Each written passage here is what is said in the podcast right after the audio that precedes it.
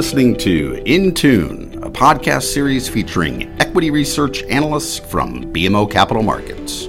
Our shows explore key emerging themes, trends, and issues which are important to our institutional clients globally.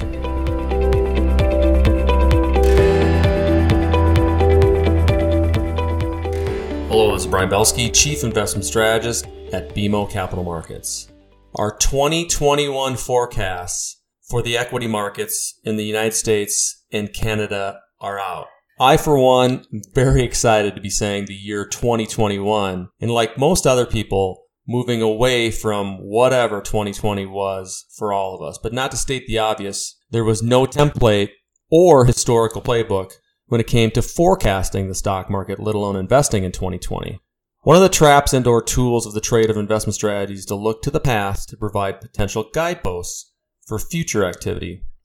While historical analysis is certainly helpful during periods of normalized performance, earnings growth, valuation metrics, and macro conditions, 2020 was far from normal. To be sure, 2020 was a year that will go down in the history books for far too many important and obvious reasons relative to the world of investing. As such, it is safe to say that personal and professional lives intertwine more than any other time in history in 2020 in our view. Therefore, periods of heightened emotion, fear, rhetoric, and overreaction clearly impacted decision making in both habitats, helping to define one of the most unprecedented stock market periods in history. Granted, a once in a century global pandemic, a month long cyclical bear market, massive amounts of fiscal stimulus and Fed and Bank of Canada intervention, a compressed recession, and a contentious U.S. presidential election tend to rattle the cages. All of this only fueled the preponderance of negativity that has surrounded Wall Street and Bay Street for most of the past 20 years. In fact, we believe this quote unquote predestined negativity has never been more evident than during the depths of the global pandemic chaos, which took place in the first quarter, leading up to a pessimistic crescendo, thanks in part to the election fiasco and yet again another wave of the pandemic in the fourth quarter. Moreover, the need to quote unquote make the call by investors and pundits alike was never more prevalent in 2020. What's the call? Calls for the next Great Depression, negative interest rates, a move to value over growth, a move to cyclicals, and a move to a small cap revival, to name a few. Such behavior led many investors we interact with to make excessively binary decisions, tactics that lack process, discipline, and most of the time facts and analysis. Unfortunately, behaviors are hard to unwind and will likely continue to define stock market trends for several more quarters, if not years. As such, we believe the believability factor of the bull market will once again be in question in 2021. While sharp price moves will undoubtedly be defined by continued investor indecision and lack of commitment, we believe the majority of apprehension will center on the validity of unprecedented earnings growth as fundamentals more broadly recover from the depths of 2020. Therefore, investors should brace themselves to rely less on traditional variables or models and be prepared to incorporate some more unconventional methods to value and assess the market overall. That thinking and process gets us to a S&P 500 price target of 4200 by year end 2021 on earnings of $175. Our baseline assumptions are one or more effective vaccines become publicly available during the first half of 2021, at least one more round of fiscal stimulus in the range of at least $1 trillion. Policy uncertainty, particularly on the trade front, declines, and the yield curve continues to steepen as 10 year treasury rates drift higher but stay below 1.5%. It all adds up to unprecedented ingredients that beseech unrivaled results again in 2021. Even with the recent vaccine positive news and the positive treatment developments, the global pandemic and its unprecedented impact is likely to fade in the coming months. As such, the massive fiscal and monetary response in both Canada and the United States, and around the world for that matter, which is also unprecedented, will likely remain in place to combat its negative economic impact for the foreseeable future. Such environments have historically supported stock market gains, and we see no reason why 2021 will be any different. Yes, valuations appear to be stretched at first glance, but they also need to be considered within the context of historically low interest rates and little to no inflation ingredients that are likely to persist throughout 2021 and beyond in our view. When viewed through this lens, we believe it is not unreasonable for market valuations to sustain or even expand slightly from current levels. In addition, we believe corporate earnings growth is poised to recover sharply from pandemic lows, particularly during the second half, since much of the damage was lockdown specific and not necessarily related to companies themselves. In fact, Aside from the global financial crisis, 2020 represented the swiftest quarter over quarter earnings collapse for the market, where index earnings plummeted nearly 50% in the first quarter. Thus, we anticipate that 2021 has the potential to be one of the best years ever in terms of earnings growth, something we believe will also help push stock prices higher.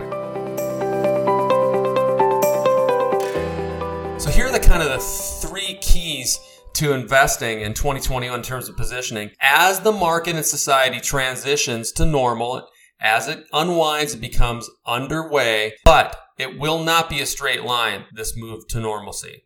Number one, we believe the market's going to become less binary, meaning less momentum. Number two, the market and investors are going to focus more on fundamental attributes and less on macro, monetary, and fiscal dependence. And number three, we believe market performance will broaden out, which is healthy longer term and a very positive for our secular bull market theory, which 2020's role in the secular bull market was never more omnipresent than on March 23rd, 2020, which we're calling the crescendo that ignited the secular bull market. Not to evoke the obvious, but 2020 is sure to be remembered for its unrivaled conditions with respect to equity investing. For our part, we did not allow multiple volatile and uncertain inputs to deter us from our 20 year secular bull market stance. To that end, we believe the secular bull market is alive and well. As a reminder, we originally made this prediction back in 2010 under intense criticism from investors and have remained steadfast in our call ever since. With that said, it's important to keep in mind that stock prices rarely ascend in a straight line throughout the duration of bull markets. Price declines and periods of volatility are bound to occur. In the context of the current secular bull market, we believe the 23rd of March in 2020 represented the reset. We like to call it the control alt delete between the unprecedented cyclical bear that occurred in parts of February and March and the next 10 years of our secular bull market.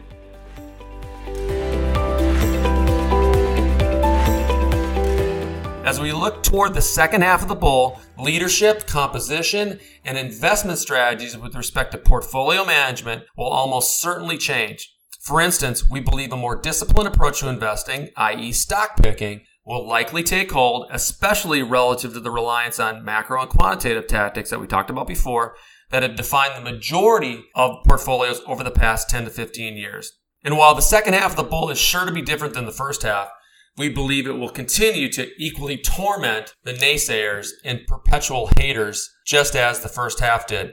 So in the United States, we have made a number of sector changes in how we're looking at things. In financials, we moved to an overweight stance from market weight. In industrials to overweight from underweight. Communication services to market weight from overweight. Technology to market weight from overweight. Real estate to underweight. And utilities to underweight. That leaves us with respect to our overall sector weightings as follows. In the overweight camp, Consumer discretionary. Remember, over 70% of the U.S. economy is run by the consumer. Financials. Steepening yield curve will continue to help focus on more scalable assets. And industrials. We have better international relations on the trade front and a potential infrastructure bill that could help that.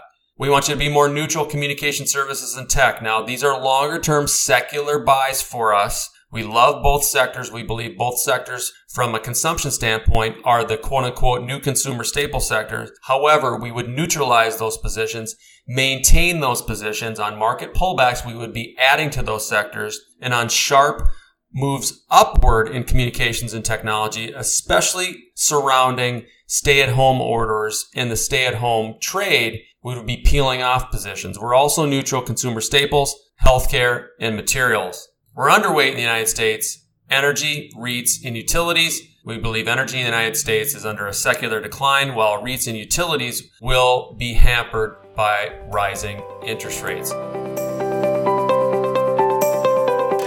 what does this mean for Canada? In terms of our Canada positioning, our number one theme for Canada has been for several years now as America goes, so goes Canada. As you take a look at Canada's performance relative to other markets, it's actually done quite well, aside from the US, but other developed markets, once again, Canada has been outperforming.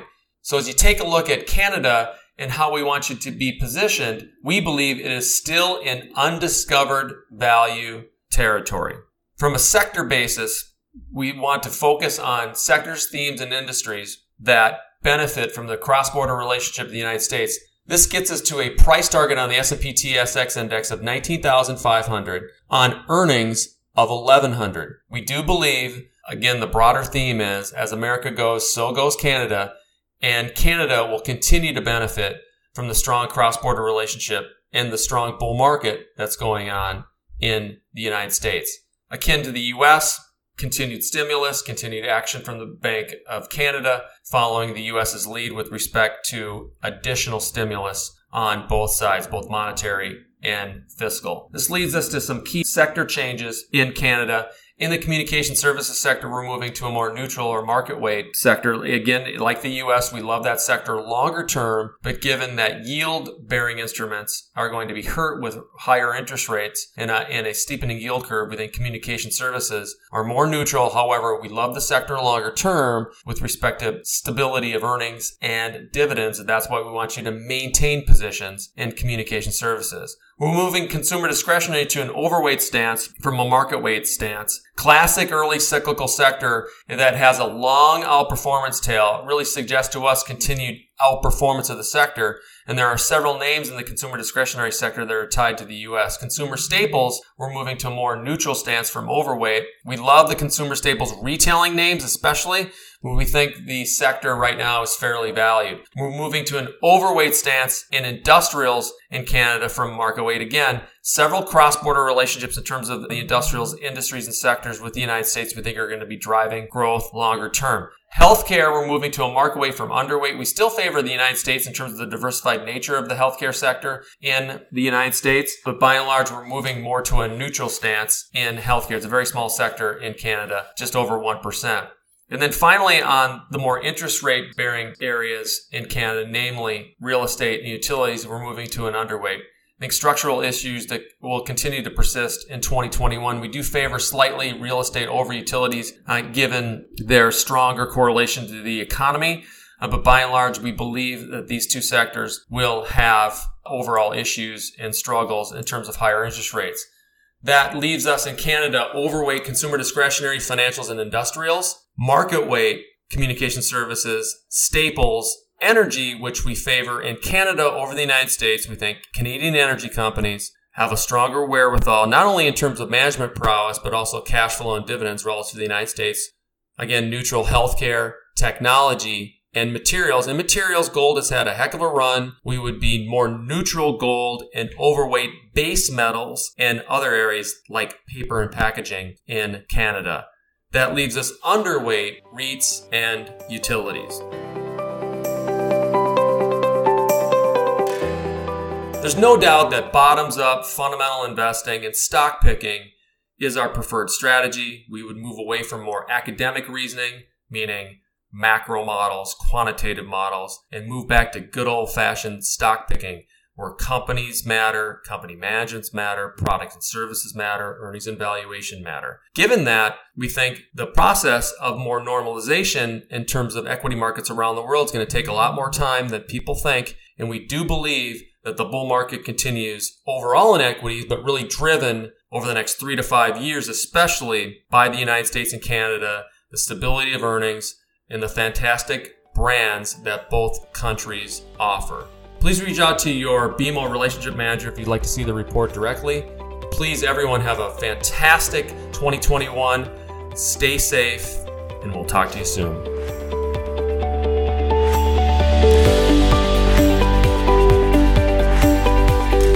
Thanks for listening to Intune, presented by BMO Capital Markets Equity Research. You can subscribe to Intune on Apple Podcasts, Spotify, Google Podcasts, and other podcast providers. Or Visit our website at researchglobalzero.bmocapitalmarkets.com to listen to more podcasts. Until next time, thank you for tuning in. To access our full disclosures, please visit researchglobalzero.bmocapitalmarkets.com slash public dash disclosure.